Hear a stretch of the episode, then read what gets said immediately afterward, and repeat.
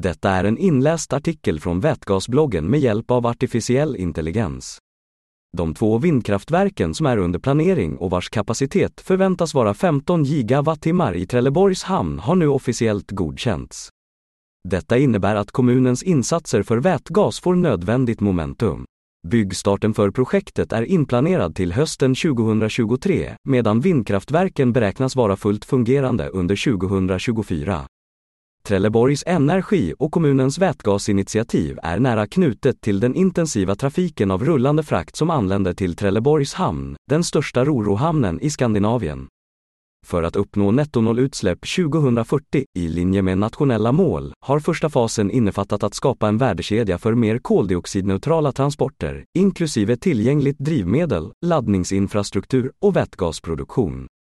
Trelleborgs hamn, som också är en drivkraft i denna övergång, strävar efter att bli en stor lokal energiknutpunkt och ser fram emot att inleda projektet tidigt under hösten 2023. Det danska vätgasföretaget Everfuel planerar att bygga en tankstation vid Maglarpsrondellen, med en planerad byggstart denna höst.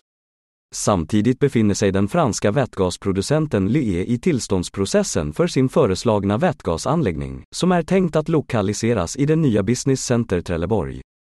Bygglov har beviljats för två vindkraftverk som kommer att vara 120 meter höga och producera omkring 15 gigawattimmar årligen. Dessa kommer att placeras i den nya hamnen, längs den 500 meter långa handelskajen, och förväntas vara i drift under 2024. Vindkraftverken är en del av hamnens EU-finansierade projekt Grenfit 2025. Tillsammans med Trelleborgs Energi arbetar vi nu för att finna den bästa konstruktionen och hur vi säkerställer grön vätgas inför kommande vätgasdriven lastbilstrafik i framtiden, säger Jörgen Nilsson, VD för Trelleborgs hamn. Det är fantastiskt att se hur de olika delarna i pusslet börjar falla på plats. Lokalproducerad grön vätgas ska hjälpa oss att bygga ett fossilfritt Trelleborg och med installationen av denna förnybara elproduktion är vi ett steg närmare att förverkliga det, säger Magnus Salin, VD för Trelleborgs Energi. Tack för att du har lyssnat.